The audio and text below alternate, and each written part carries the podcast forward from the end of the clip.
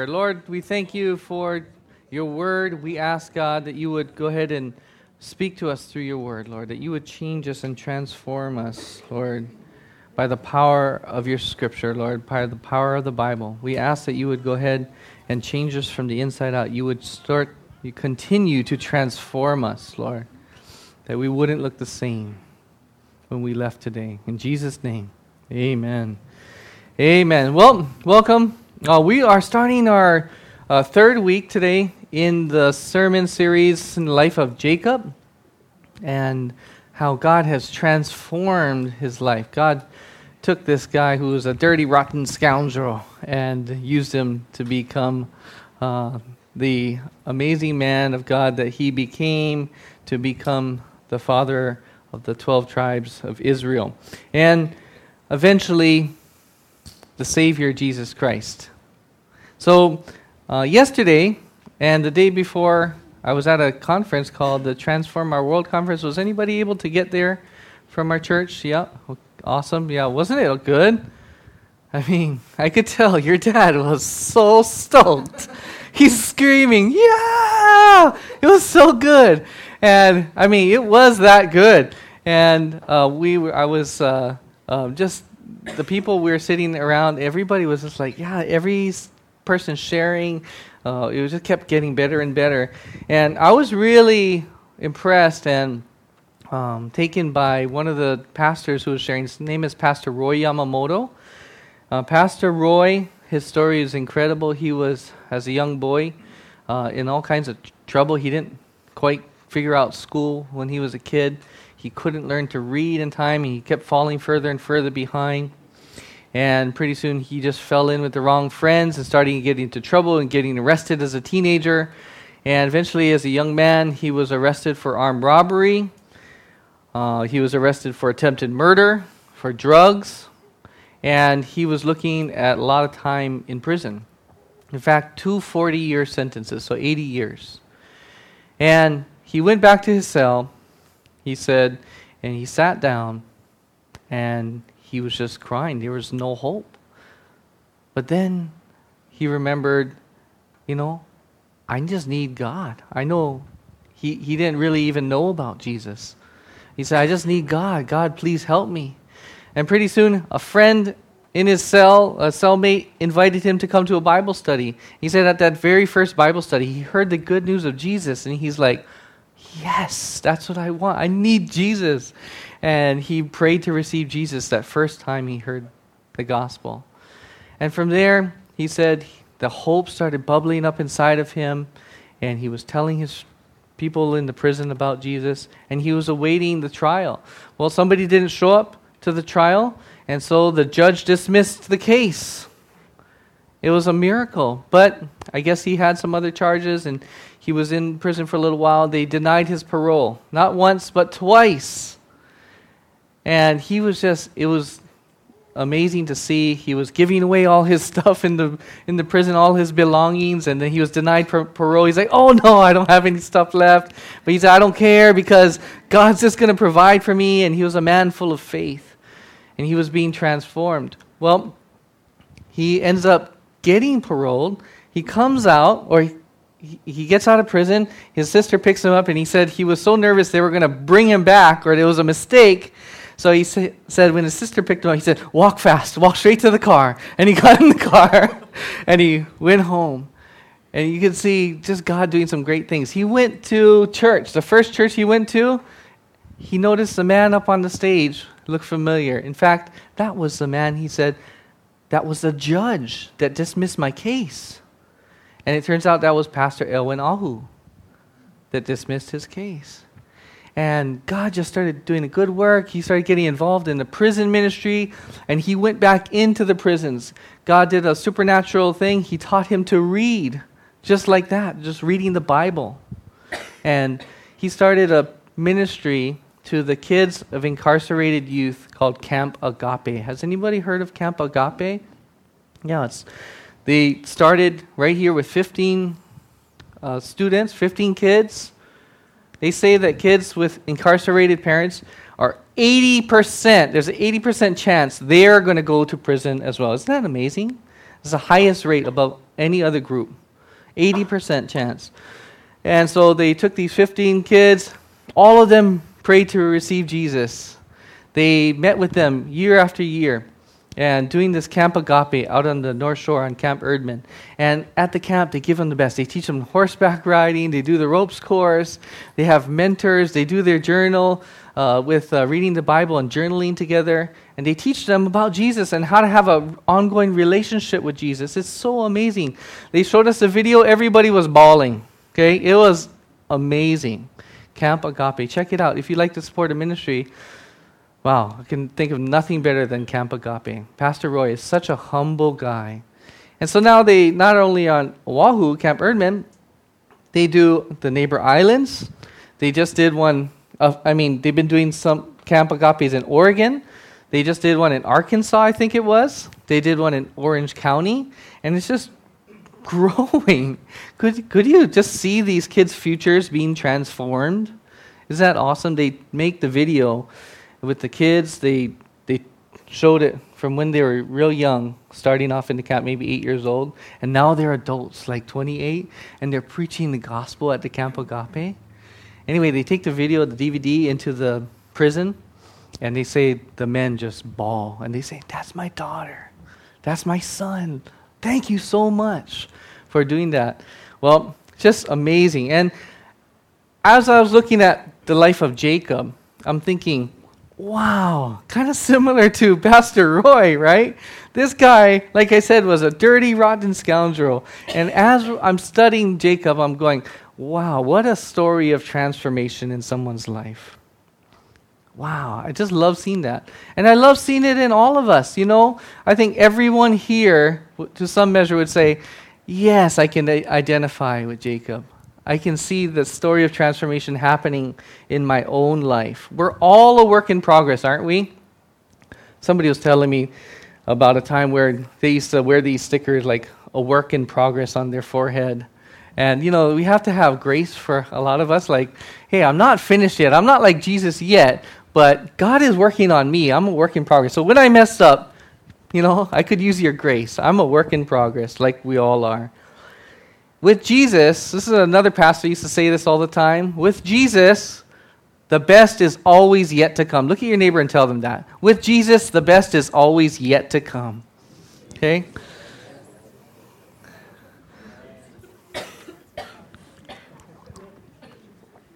I like that. I, I, I really want to hold on to that. When I'm old and gray and ready just to go home to the Father, I can still think about that. With Jesus, it's like going to get better, right? The best is always yet to come. I'm so excited about that. It's kind of like, I think I'll make that my life motto. I just decided, yes. With Jesus, the best is always yet to come. Yes. Okay, I got one. You know when they ask you at those workshops, what's your life motto? I never had one. Now I have one. Yes. Okay. So God has a purpose and a plan for our lives. Isn't that good to know that? We're not just, you know, floating out here in the universe and hopefully something good happens to us. But God has a specific purpose and a plan for our lives. And He's going to continue to transform us if we what? If we allow Him to. A lot of times, you know, it's like, no, sorry, I don't want to move from this spot. I don't want to change who I am. I don't want to allow God to do something in me. And God is saying, okay, okay, when you're ready, I'm going to, you know, continue to woo you. I'm going to continue to knock at your door. I'm going to continue to be there for you. But when you want to really get the work of transformation done in your life and see the person who you are right now is not going to be the person who you are a year from now, hopefully, right? God's going to come in, boom, and hit us. So today I want to go over three ways that the story of Jacob shows us that how we can experience God's transforming power in our lives to become the person God wants us to become. So, as bad of a person as Jacob was, God had a plan for his life. He didn't give up on Jacob, but he continually looked to shape his character. The name Jacob itself means what? It means cheat, it means deceiver. Remember, Jacob didn't have a good entrance coming into the world. What was he doing to his brother, twin brothers, who came out first? Esau came out first and he held on to the heel, right? Don't come out first. Oh, he was so disappointed. Oh, you saw little Ari up here. Okay, just I can just imagine this, this little guy just being born, right? Oh, he was already got it in his DNA, and that was his name. To hold the heel, to cheat, the deceiver, Jacob. That's what it means. And from the very early age, we see how he was causing trouble, how he's holding on to the heel. Well, later we learn how Jacob stole his birthright from his brother, his twin brother Esau. Esau uh, was the older brother. He had the birthright blessing. He stole it. He switched it around. He gave his brother a bowl of stew. Hopefully, that was one good bowl of stew because Esau missed out on his birthright blessing. Then, with his mom, Rebecca, he, both of them, they tricked the dad, they tricked Isaac into giving Jacob the blessing over Esau. So he got the father's blessing. So he really did a number on his brother Esau, right? How would you feel if you were Esau? Pretty mad, right? So Genesis chapter 27, if you have a Bible, you can open up to Genesis chapter 27. Pastor Mark went over this last week a little bit. And he was talking about, wow, the amazing promises of God over Jacob. But this 27 verse 36 shows Esau's pain. It says, Esau said, Isn't he rightly named Jacob? Right? Liar, deceiver, cheat. This is the second time he has taken advantage of me. He took my birthright, and now he's taken my blessing, this guy. Then he asked, Haven't you reserved any blessing for me? Verse 27, sorry, chapter 27, verse 41. Esau held a grudge. Do you hold a grudge? Esau held a grudge against Jacob because of the blessing his father had given him. He said to himself, The days of mourning for my father are near. Then I will kill my brother Jacob. He's plotting to murder this guy. He's just going to do him in. Jacob's relationship with his brother Esau, we see it being fractured. More than that, is broken. He wants to kill his own brother because of what he did to him. Well, here, one of her sons are in trouble, and his life is in jeopardy. So Jacob's mom, she says, "Hey, why don't you go back to my hometown? I'm going to send you back to my hometown, where I'm from." Remember, Isaac came to get her to marry her, and so she says, Go back to my hometown. You can stay with my brother, Laban. And when you're there, you'll be safe from your brother Esau trying to kill you. And when he calms down, then we'll have you come back home. Well, his dad said, Yeah, that's a good idea. And while you're down there, what do, you, what do I want you to do? Find a wife. Just like I did. I found Rebecca. You go ahead and find yourself a wife from our hometown. Okay? So, last week, Pastor Mark talked about the dream Jacob had. It was like the stairway to heaven, or they call it Jacob's ladder. And uh, in this dream, he sees the angels ascending and descending to heaven. And then he hears the voice of the Lord, and the Lord talks to him about the promises, his presence over Jacob's life, protection, and provision. Those are the four P's last week. And it was a transformative dream. Jacob was in process of being transformed. That's what happens when you get a dream from God, right?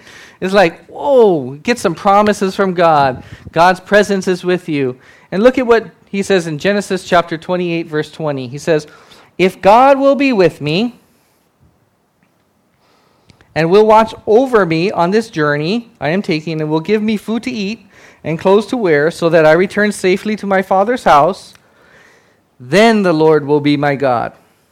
And this stone that I have set up as a pillar will be God's house, and all that you give me, I will give a tenth. You notice that statement? There's a lot of conditions in there. If God will do this, and if He does that, and then I might do that, then I'll, He will be my God, then I'll follow God. Right? It wasn't a very personal prayer. In fact, it's not much like a prayer at all, it's more like a statement. There's no personal interaction. When you we pray to God, are we talking to the air? No, we're talking to who? God. our Heavenly Father. We're talking to Jesus. It's like, but we pray, he's like, yeah, if you do this, if that happens, if that, then he'll be my God. Right?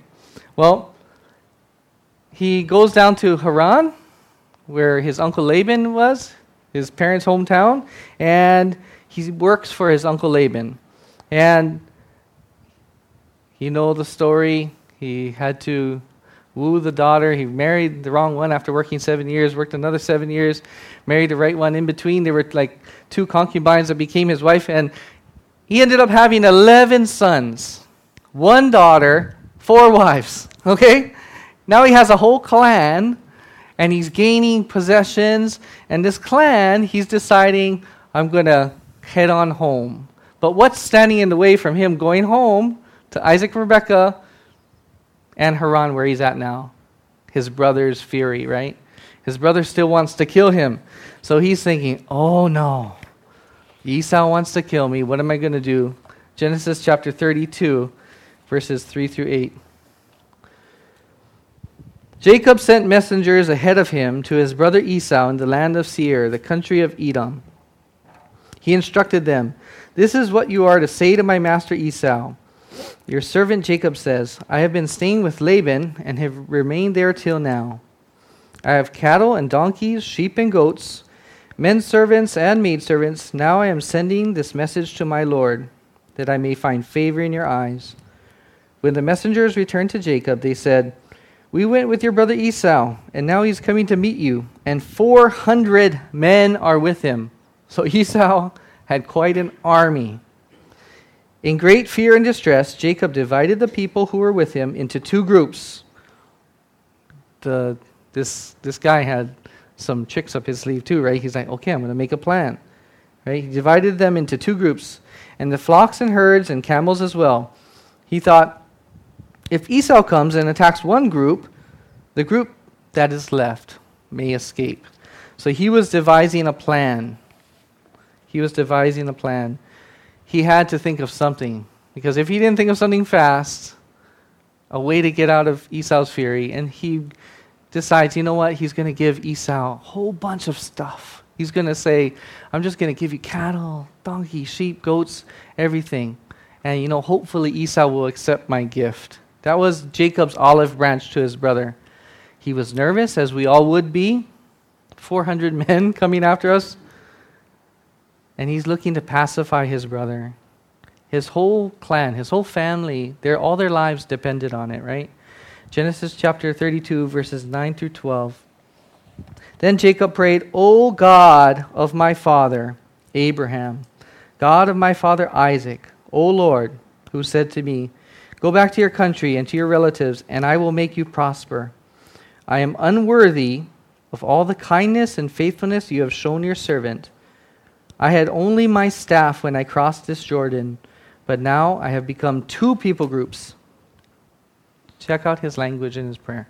Save me, I pray, from the hand of my brother Esau, for I am afraid he will come and attack me, and also the mothers with their children. But you have said, I will surely make you prosper, and will make your descendants like the sand of the sea, which cannot be counted.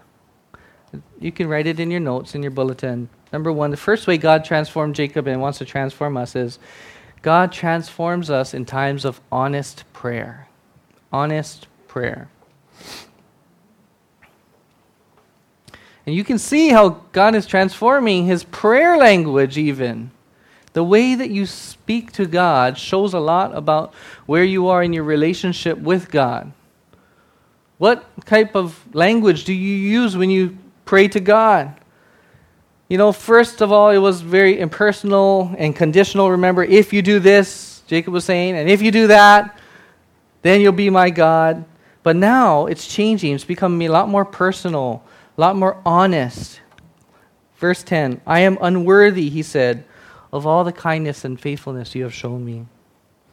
Save me, he said. Save me, I pray, from the hand of my brother Esau for I am afraid. He's saying he's afraid. He's saying he's unworthy. It's a little bit different than if you do this, if you do that. His heart is becoming more moldable. God is transforming him. And a lot of times we wonder, how are we supposed to pray? Am I supposed to pray the Lord's Prayer?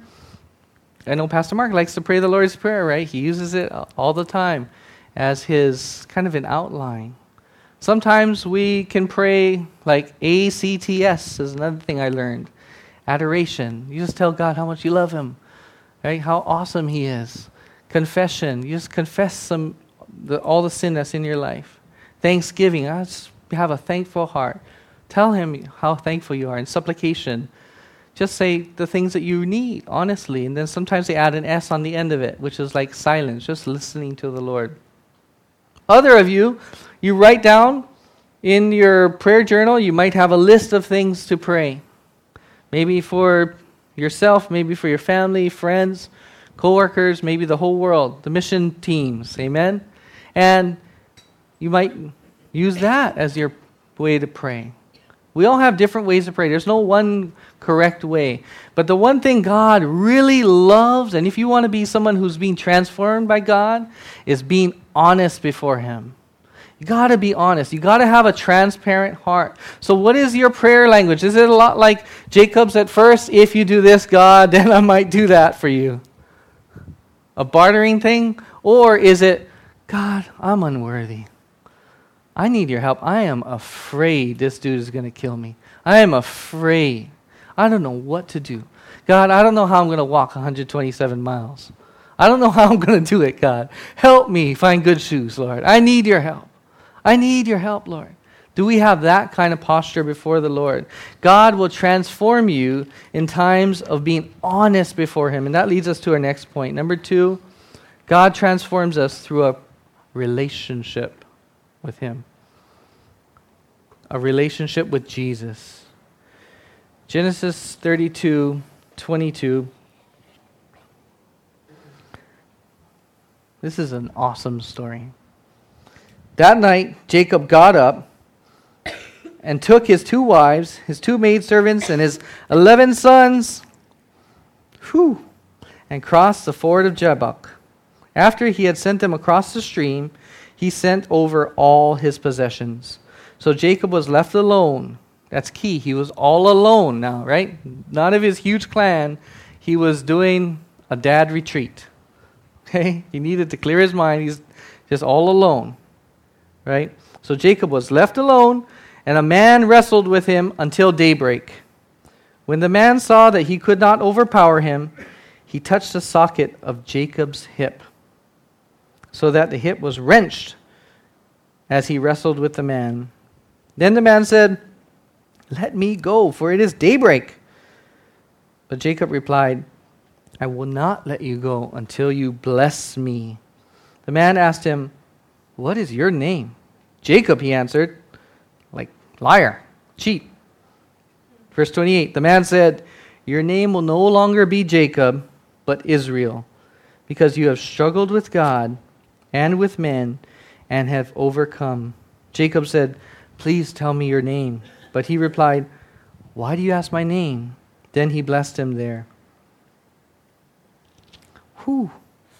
So we see in chapter 28, like last week, the stairway to heaven, Jacob is pretty interesting because he's a spiritual person.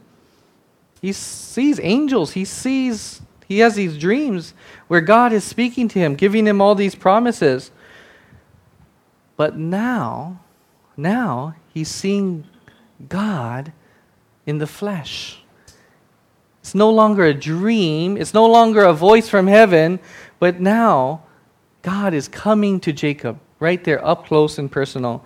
In the Old Testament, there are times when God reveals himself in the flesh and that's called a theophany. Theophany is made up of two Greek words theos, which means God, and then phaino, which means appear. So put together, theophany is appearance of God. And in this case, it's an appearance of Jesus Christ. Some of you might be thinking, wait a minute, wasn't Jesus Christ born a lot later? How does he appear in the Old Testament as a person? And theologians and scholars will debate this, but I really truly believe that Jesus Christ was there in the flesh. You know, Jesus said in John 8 58, He said, Most assuredly, I say to you, before Abraham was, That was Jacob's grandfather. Before Abraham was, I am. Jesus is the great I am. He's always existed in personal relationship with the Father and the Son in heaven. And certain special times, he broke into the world before he was born. And he was there showing himself. And this is an awesome instance where I believe it was happening. And Jesus chose to show himself in the flesh to Jacob. And I love it because you can imagine the scene where he's at camp all alone, and this dude comes out of nowhere, right? And it just says he was alone and they started wrestling. That is just, there's not a ex- lot of explanation there. But I know Tyson, Tyson's doing the kids' ministry right now. He was a wrestler in high school. And they were wrestling all night, this guy and Jacob. And if you're a wrestler, you know it takes about two minutes before you're exhausted. Five minutes max, you're just done, right? But these guys are wrestling all night until daybreak. Until daybreak. But Jacob said, as tired as he was, right, I'm not letting go. In fact, the man who was Jesus was tired. God in the flesh was like, okay, brother, we've been going all night. It's daybreak. Let me go. Let me go. But what did he say? I'm not going to let you go until you bless me.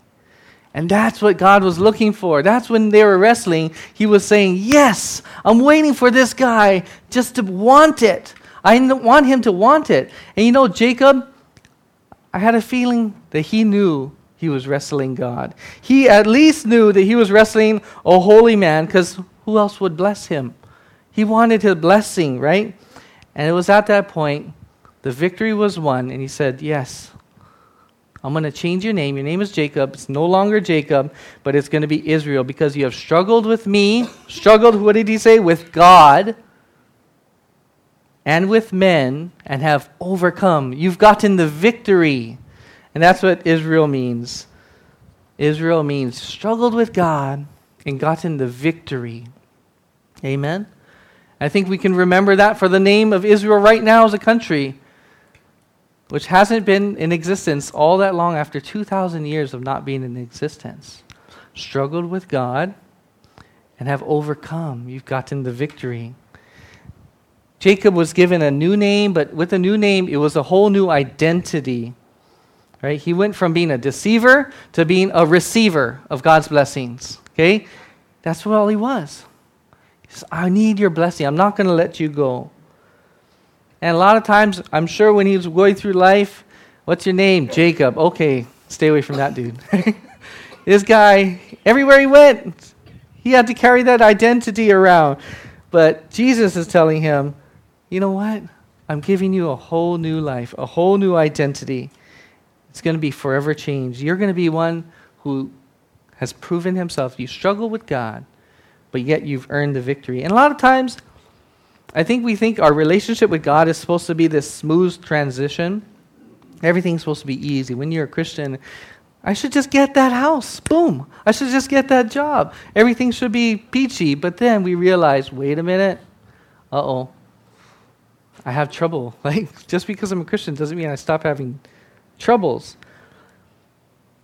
And in our relationship with God, even, we're thinking, everything's supposed to be smooth. He's supposed to reveal His will to us. I know who to marry. I know what to do in my life, right? But it doesn't work out that way. And a lot of times I think we think struggle as a bad thing. Wrestling with God is a bad thing. But I think I would like to encourage you wrestle with God in your relationship a little.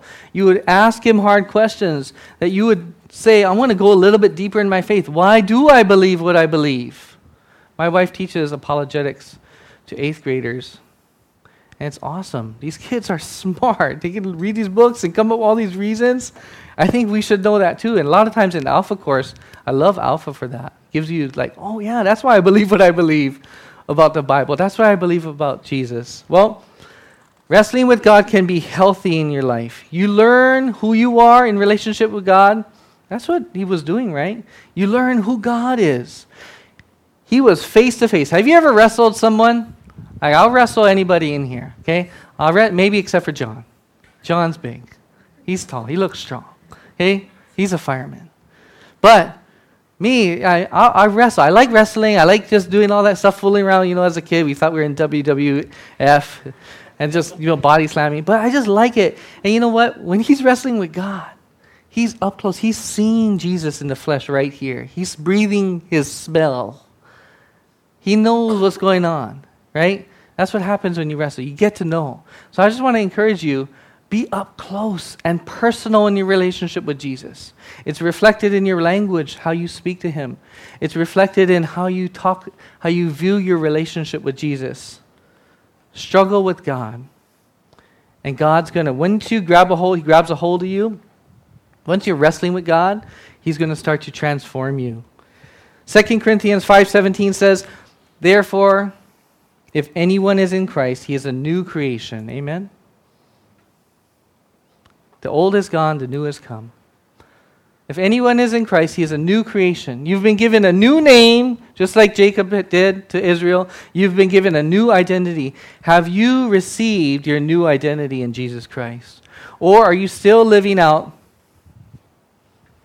your old identity? Finally, the third way God transformed Jacob is number three, God transforms us when we experience his grace when we experience His grace. Genesis 33, verses 1 through 3. Jacob looked up, and there was Esau coming with his 400 men. Uh oh. He divided the children among Leah, Rachel, and the two maidservants. He put the maidservants and their children in front, Leah and children next, and Rachel and Joseph in the rear. It's kind of like order of importance almost, right? Verse 3 He himself went on ahead and bowed down to the ground seven times as he approached his brother. Verse 4 But Esau ran to meet Jacob and embraced him. He threw his arms around his neck and kissed him, and they wept. Let me repeat that. Esau ran to meet Jacob and embraced him. He threw his arms around his neck and kissed him, and they wept. Is this a different story? Wait a minute, what happened? Something happened there. Verse 5 Then Esau looked up and saw the women and children. Who are these with you? he asked. Jacob answered, They are the children God has graciously given his servant. Does this story remind you of another story in the New Testament? Call it out if it rings a bell. Any New Testament story? somebody running out, throwing their arms around someone and kissing them and hugging them? Thank you. Who said that? I'm going to give you a high five. Good job. This reminds me of the prodigal son. I love it so much. That's my favorite story in the Bible. Okay? You have a son who totally messed up his life, totally disrespected the father. But yet, in grace, the father sees the son a long way off, runs out, hugs him, kisses, he's weeping. He gives him a robe, he gives him a ring. He has a huge party for him. They celebrate. His son was dead, but now he's alive. He was lost, but now he's found. This reminds me of it. Esau had his 400 men. He thinks he's, Jacob thinks he's going to get killed, and Esau runs out to him, hugs him. Brother. He's weeping. I love this story. Well, the prodigal son had come home into the arms of his brother. And I'm just going to skip to Ephesians 2 right now. Ephesians 2, verse 1 through 7, talks about experiencing God's amazing grace. God's amazing grace. Ephesians 2, 1 through 7 says, As for you, you were dead in your transgressions and sins, in which you used to live when you followed the ways of this world, and the ruler of the kingdom of the air, the Spirit who is now at work in those who are disobedient. Like you used to live a messed up life, right? Number three, all of us also lived among them at one time, gratifying the cravings of our own sinful nature and following its desires and thoughts. Like the rest, we were by nature objects of wrath. Verse 4 But because of his great love for us, God, who is rich in mercy, made us alive with Christ even when we were dead in transgressions, our sins. It is by grace you have been saved. And God raised us up with Christ and seated us with him in heavenly realms in Christ Jesus, in order that in the coming ages he might show the incomparable riches of his grace, expressed in his kindness to us in Jesus Christ. It is by grace you have been saved. It is by grace. And I love that story of Esau coming out to his brother because it reminds me of the story of the prodigal son. But both of them are stories of experiencing God's amazing grace, His great love for us. We were dead in our sins, we're stuck in our sins. We don't know how to live because all we want to do is gratify the cravings of our sinful nature. Just like Jacob, he was stuck in his old identity, the name Jacob. But when God gets a hold of your life, when you meet Jesus Christ as a real person and see him face to face and wrestle with him, he gives you a new identity. You feel from a prodigal coming into the arms of the Heavenly Father, coming into the arms of a brother who you thought was going to kill you. But you just are covered by God's grace. Have you been covered by God's grace? Have you experienced what grace is all about? Because I think once you experience it, you know, man, I don't deserve it. I'm like a Jacob. I was supposed to live a life that was all messed up. But look at how God has forgiven me. More than that, He's given me so much. I'm blessed. You know, there's a difference between mercy and grace. God shows us both. Mercy is when God forgives you for something that you did. Grace is giving, God giving you something that you don't deserve. God shows us mercy and grace. Have you experienced mercy and grace? You know, going back to the story of Pastor Roy, I was really, it really hit me because my own brother, I have two brothers, two younger brothers, and we were living a life that was all messed up as kids. And as teenagers, we used to get into all kind of trouble. Get into a fight, get arrested. Go out drinking, get arrested. Lie, get arrested. You know, rob houses, all kind of stuff you know, I look at the life of Jacob and I'm like, yes, that was me. Maybe not facing 80 years, but my life was supposed to be messed up. And you know, Jesus saved me and He gave me His grace and covered me. And I have Jesus in me. I'm so thankful for that. And I look back and the way that we used to live, I used to influence my two younger brothers. They were all messed up on drugs. My youngest brother's in prison right now up in Arizona. And just to see, you know, he has a four year old son. I would love for him to go to Camp Agape when he gets older. You know, I just, I feel just terrible for the life that he's going through. But you know what? In the prison they have up there, he met Jesus Christ. He's covered by his grace. And when I go meet him on the video chat, I see him, he's full of joy, he's full of hope. He's preaching the gospel to me, to my dad when we're there. Isn't that awesome? He takes us from being Jacob's and gives us a hope and a future and gives us a new name. Live in the new name that God has given you. And it comes when you receive God's grace. Let's go ahead and stand now.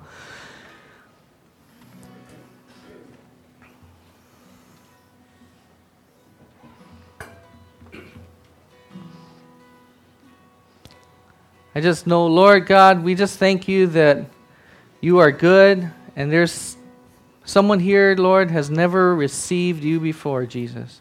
I pray right now they would say, God, I don't know it all, but I know enough to say, I've messed up. I'm sorry for my sin. I see Jesus, that He died for me on the cross, that He was the one who paid the price for my sin. I want to put my faith and my trust and my thanks in Jesus. Help me, God, to live for Him and with Him, in relationship with Him. And maybe there's other people here that have been trying to do life on their own and they're tired and they're running and they're afraid and maybe they haven't been so honest with God in their relationship. Maybe their prayers are just kind of like blah blah blah blah blah. Lord, God has just become, there's no passion there, there's no joy, there's no excitement, there's no rawness, wrestling. Lord, I pray for those people right now, all of us in here, Lord, that you would fill all of us with your spirit, that our hearts would become moldable, our hearts become hearts of flesh, that we would say, I want to go to that, to that space where I can wrestle with God. That my relationship would become new again and have the joy of Jesus living in me because I know him. I smell him. I feel him in me. It's real, it's authentic. That's what Jacob experienced. That new identity, that grace that only you can show us. We receive it this morning, Lord. In your name we pray, Jesus. Amen.